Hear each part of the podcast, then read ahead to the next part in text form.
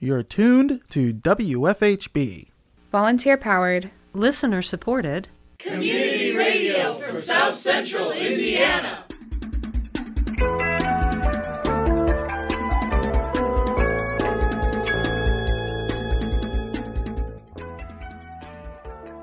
Good afternoon. Reporting for WFHB, this is Cade Young.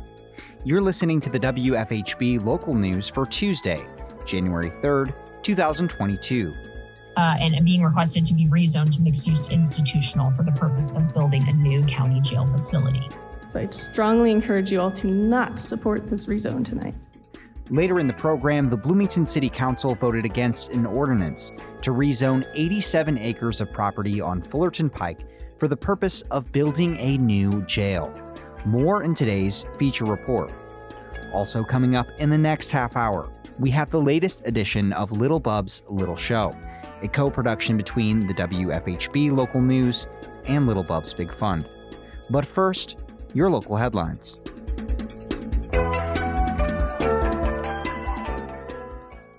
During the December 21st meeting of the Bloomington City Council, the council heard an ordinance to rezone about 87 acres on Fullerton Pike for a new jail.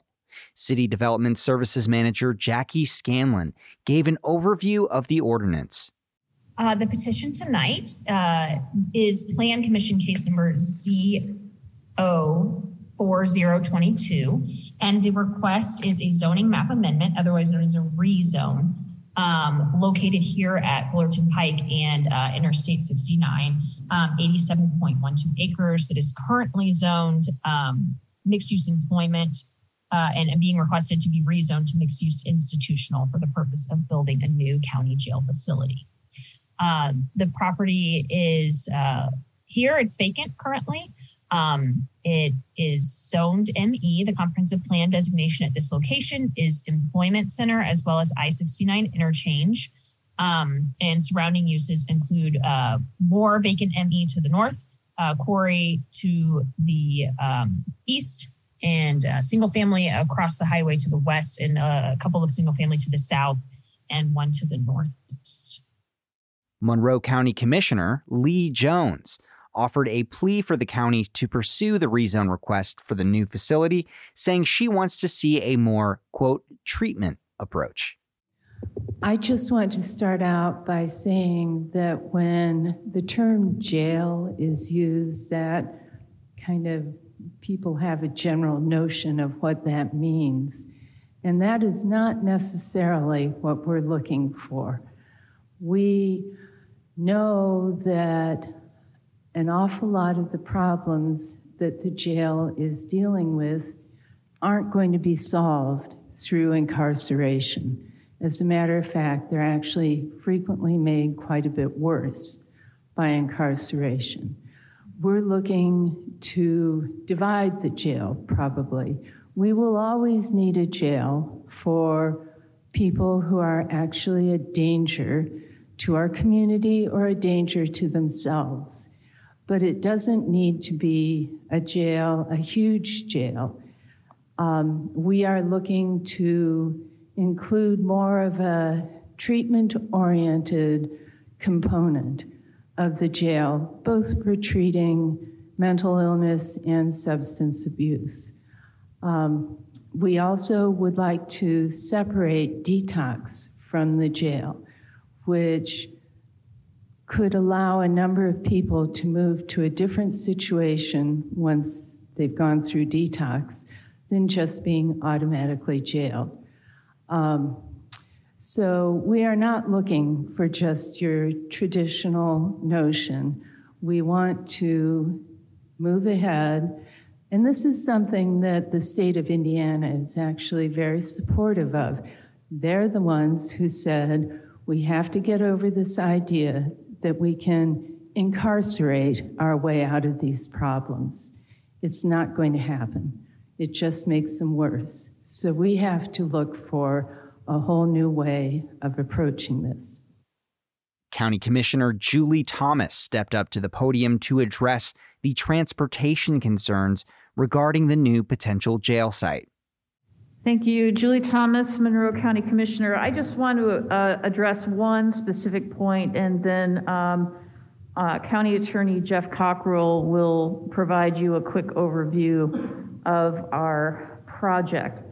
Um, This has come up a number of times, and it's been bothering me quite a bit. What are you going to do about transportation? Well, there isn't a road there yet, so it's, it's a tough question right? How do you talk about transportation when a road hasn't been built yet? Well, that road will be built. And you have to remember that this is going to change a lot about transit and transportation and routes for the whole county's population when Fullerton Pike is completed, which will be at about the time the jail facility will be completed. It's interesting to see in the comp plan a note that it's an employment area because there are transit options, but yet we're told there are no transit options. Which is it? Here's the thing if we were an employer of a private company and we came to you all and said, we want to put uh, an office building, a flex space building here, I don't think anybody in the planning department would ask us, what are you going to do about transit? Because they'd say, well, look, Fullerton Pike's going to be finished. This is part of the city. We'll take care of business. So I'd really like to ask the city, what are you going to do about transit? You are in the city. You are the city government. I know you're not the transit board. That's a separate unit. What will you do about transit? Why are you asking us this question? However, Rest assured, we will take care of transit if we have to take care of transit. Uh, I'm certainly not saying we won't do that, but I just wonder why the onus is on us in this uh, through this planning. County Attorney Jeff Cockerill broke down why the county approached the City Council to make the map amendment request for the property on Fullerton Pike. Um, we're asking for the uh, map amendment request uh, to change the zone from ME to MI. Uh, the pers- purpose of this request is to allow the county to proceed with purchasing property and beginning master planning for the site, which will include a correctional facility. I think that is something that we know that we need to, to deal with immediately, and we'll talk about some of the other things as we move forward. The county is asking for a determination from the city that this is an appropriate place for this use. That's the, that's the conversation we're having tonight. Um, and while we're more than happy to provide information as to why a new facility is necessary, and we think you guys need that background, uh, it, we're not asking the city council to make a determination on, on that, that matter. We're simply asking, is this a good site for us to put this on? Local resident and member of Care Not Cages, Sydney Foreman, spoke during public comment expressing concerns about transportation and construction issues. Uh, rezoning this site for a new jail is rash and has not been thought through. Uh, the current complete lack of public transportation, which I know has been a hot topic tonight, um, the routes that are proposed to this site um, mean that it will at least take time to create the roads and the bus routes. The CJRC um, claims without evidence that bus routes will be added and will be adequate, and we have seen neither plans nor budget for such a change, nor any communication from Bloomington Transit. And I think recognizing that transportation for a business hub with people who are working nine to five is going to look very different from individuals who are getting released from prison at 2 a.m. and have no way to get home. And that one person every day does very much matter that they have a way to get home as well. The CJRC reported on a survey that they conducted with the Monroe County Prosecutor's Office, the Public Defender's Office, and the Bar Association on their thoughts about the building and the building of a new jail and two remote courtrooms at the Fullerton Pike property. And the responses of this survey should be a huge red flag to everyone who is considering this rezone. If you haven't read them, I suggest you do.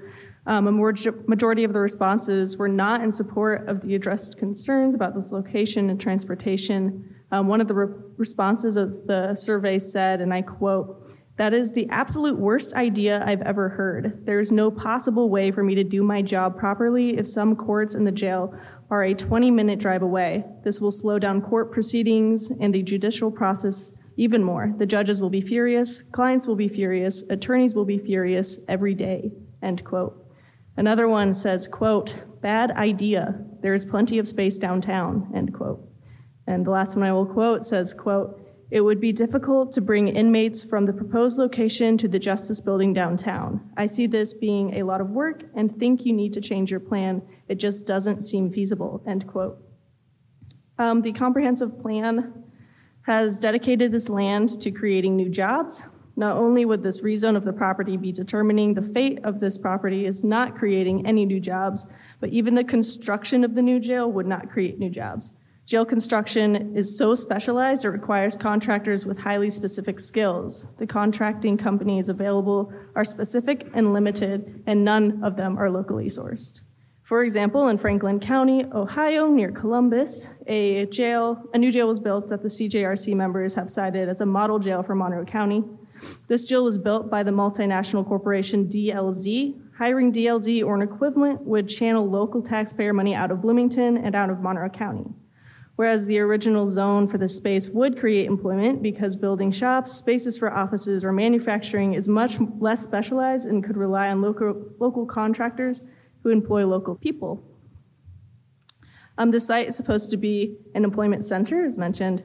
There are not many other sites in Bloomington which could support such an employment center on this scale. Rezoning this property, which is supposed to welcome people into Bloomington, for it to be used as a coercion, surveillance, and control which will not continue to, which will not contribute to the safety of our community, it is a bad idea.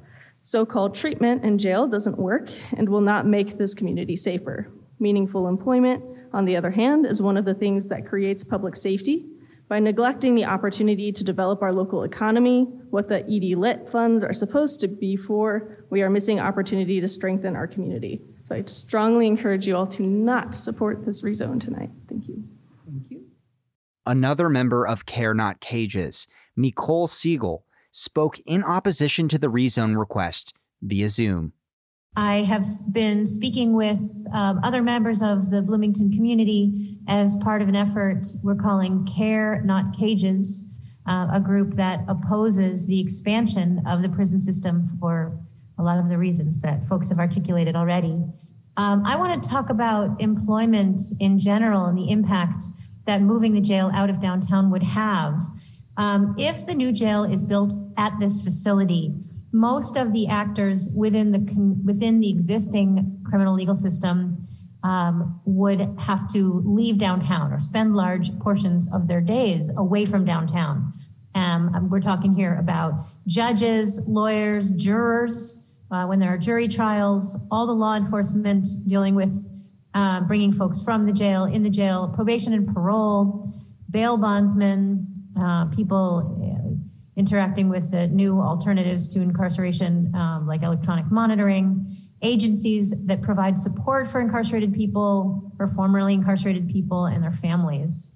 Uh, and this means that we would be sucking all of that economic life out of Bloomington's downtown because, you know, currently the way we have it set up uh, with the co-location in the downtown economy. This means that all the attorneys, clerks, judges, and staff who on a regular basis, um, as a part of their jobs, interact with people in the jail, contribute to the downtown Bloomington economy. And so the, the courthouse resting in the heart of downtown Bloomington provides an opportunity for judges, judicial staff, attorneys, and others um, to go to local restaurants, shops, pay for parking, uh, and to be regular members of the Bloomington community as they engage daily with downtown businesses.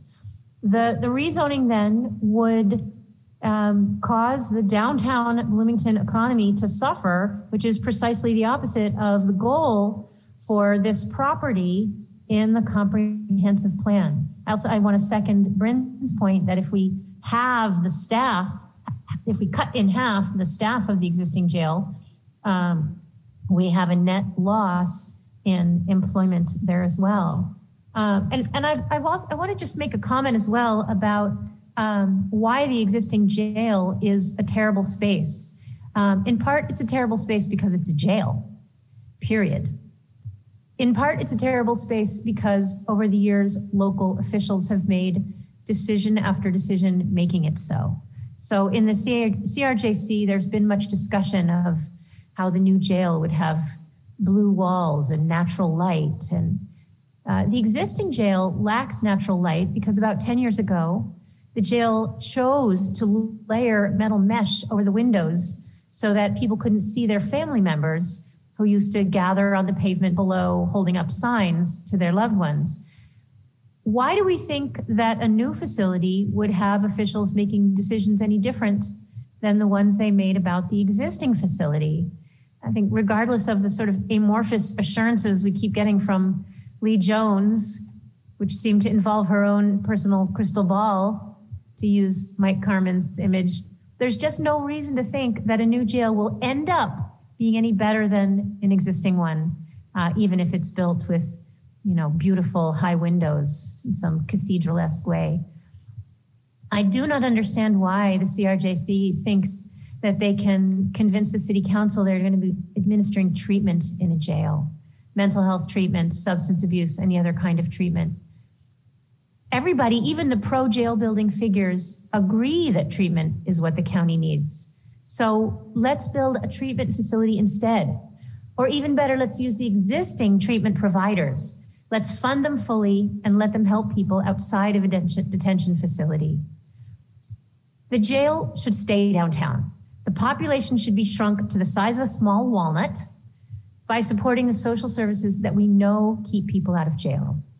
Our community boasts many effective and experienced service providers who deliver these services at high quality and would do so even more with better funding. Then the jail will have the space for programming and meetings, no longer bursting at the seams. It will easily meet constitutional standards. Thank you. The Bloomington City Council unanimously vetoed the ordinance to rezone the Fullerton Pike property for the purpose of building a new jail. The City Council will meet again on January 11th.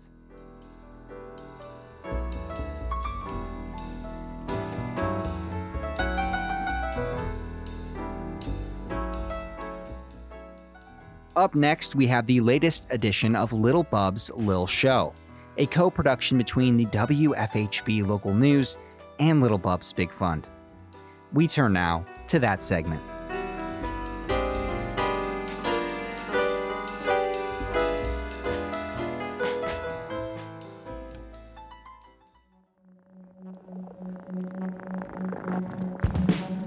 Welcome to Lil Bub's Lil Show, a weekly co production from WFHB and Lil Bub's Big Fund.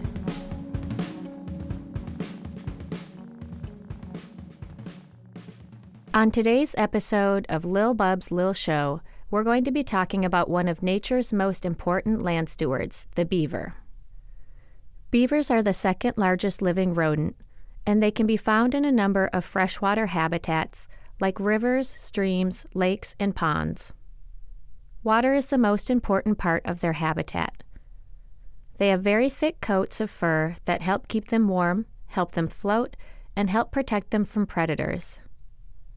They are herbivorous, meaning they eat plants, and they're mainly nocturnal, spending most days in their shelters and becoming more active at twilight and into the night. Beavers are skilled swimmers. They have large skulls and powerful chewing muscles, which they need to chew down trees for building dams and lodges. Besides trees and tree branches, beavers use vegetation, rocks, and mud to build their homes. When they create dams and lodges, they impound water which serves as shelter for other animals. Their infrastructure creates wetlands used by many other species, and because of their effect on other organisms in the ecosystem, they are considered a keystone species. They also create water channels to forage through their environment. Through these deep water channels, beavers can easily navigate their surroundings, access food sources, and avoid predators. The backed up water they create then spreads across the surrounding landscape, creating complex side channels that support fish habitats this backed up water also seeps into the ground, allowing underground aquifers to be refilled. Through their daily activities, beavers alter the landscape and create habitats for many other species like fish, aquatic animals, and birds, making them an important piece of our natural ecosystem. The complexes that beavers make can also act as water filters, trapping sediment and filtering out toxins to improve downstream water quality. They also help to slow spring runoff, which buffers the impact of flooding and drought in many places. Another important thing beavers help with is climate change. As climate change leads to increased frequency and strength of wildfires, the work of beavers has significant beneficial impacts.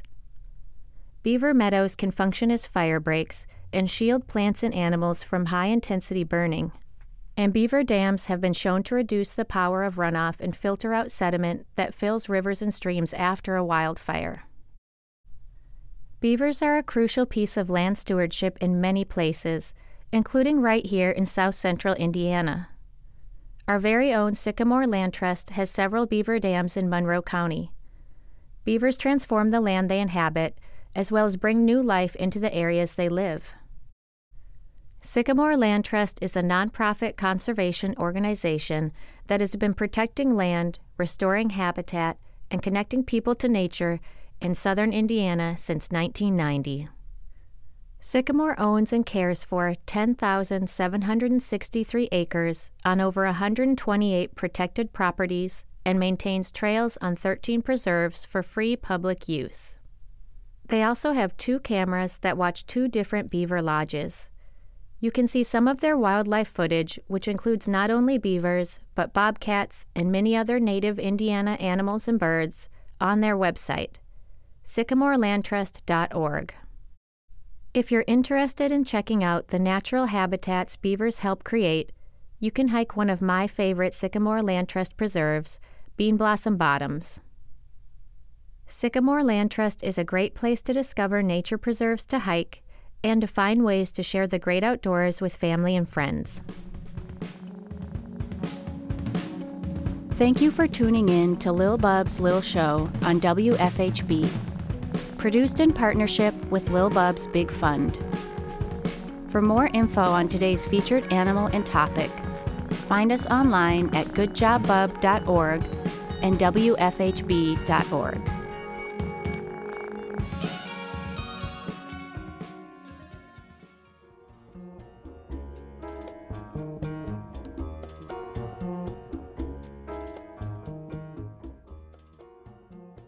Up next, in light of the upcoming holiday, Martin Luther King Jr. Day, we feature a segment titled Remembering I Have a Dream.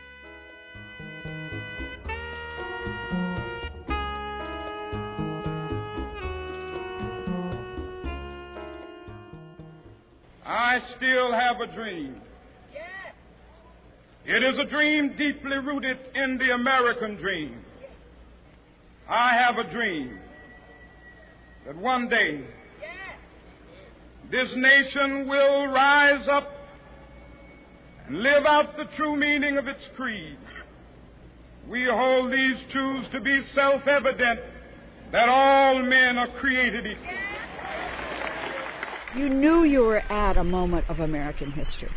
You just knew you were. This is Sandy Fitzpatrick. Tell us where we are right now. We're standing on the very top steps of the Lincoln Memorial, remembering August 28, 1963, which was one of the most exhilarating days of our life. Our, meaning her and her husband. Jim Fitzpatrick. They'd been married two years when they attended the March on Washington. We actually stood right here at the bottom of the steps. The march was held on a Wednesday. A gorgeous day, not one of Washington's beastly hot days. And as Sandy and Jim recall, the crowd? It was said three quarters of the audience was African American, but it was definitely a mixed march. Was immense. You turned around and it was just a mass of people on both sides of the reflecting pool and all the way up to the base of the Washington Monument. Now, a number of civil rights leaders spoke that day. Whitney Young from the Urban League, Roy Wilkins from NAACP, James Farmer, and John Lewis, who is still a great congressperson in our Congress. But when Dr. Martin Luther King Jr. took the podium, nobody knew this was going to be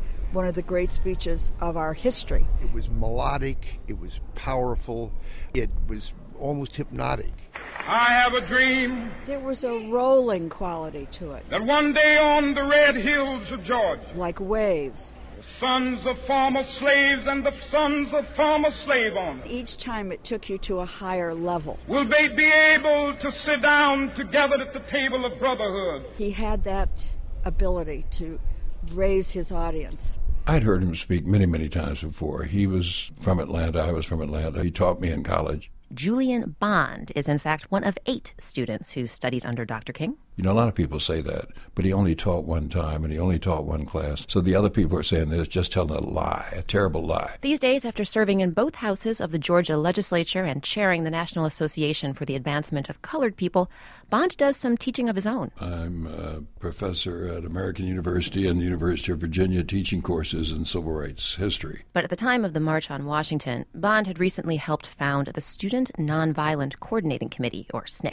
I was the communications director, which meant I was the publicist. So on that late August day, he was there, right there, at the base of the Lincoln Memorial. I do remember that SNCC were the only people who sang We Shall Overcome. Really? Yes. There's a picture, there are pictures of us, both moving pictures and still pictures, of us holding hands and singing We Shall Overcome. But something else Bond remembers, of course, is Dr. King's legendary speech. He delivered it so well, so well put together.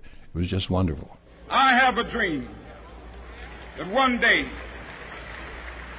even the state of Mississippi, a state sweltering with the heat of injustice, sweltering with the heat of oppression, will be transformed into an oasis of freedom and justice. I have a dream. This was the rationale. of Why is there a civil rights movement? It's as if somebody asked him that, and he answered it in this speech.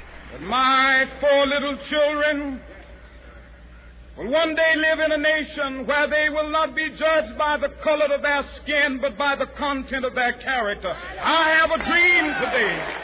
And you couldn't come away from that without having any doubts about why there was a movement and what it wanted. And Bond says, thanks to that movement, we've come a long way toward making Dr. King's dream come true. But he hopes we don't stop now. I was part of the last generation in American history to engage in sustained mobilization for civil rights. And I don't want to be the member of the last generation that did that. So, if you were to sort of give a message to this generation, the next generation, what would that be? I'd say get off your keisters, do something. And back in 1963, that's what Dr. King's speech inspired so many others to do, such as Sandy and Jim Fitzpatrick. We knew it was important, and we wanted to be involved in this. Because after all, they say, Dr. King's dream is, in short, the American dream. One of the great articulations of the American dream that's ever been spoken. Let freedom ring, and when this happens, when we allow freedom ring, when we let it ring from every village and every hamlet, from every state and every city, we will be able to speed up that day when all of God's children, black men and white men, Jews and Gentiles, Protestants and Catholics, will be able to join hands and sing in the words of the old Negro spiritual, free at last, free at last. Thank God Almighty, we are free at last.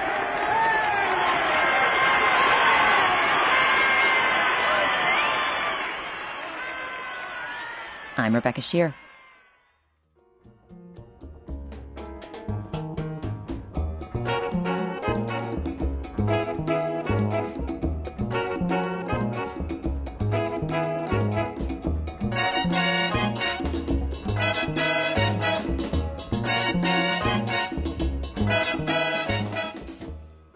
Support for the WFHB local news is brought to you by MPI Solar, a Bloomington business specializing in solar hot water, solar electricity, and solar hot air systems. MPI Solar designs and installs solar powered generation systems that encourage independence and individual responsibility. More information online at mpisolarenergy.com.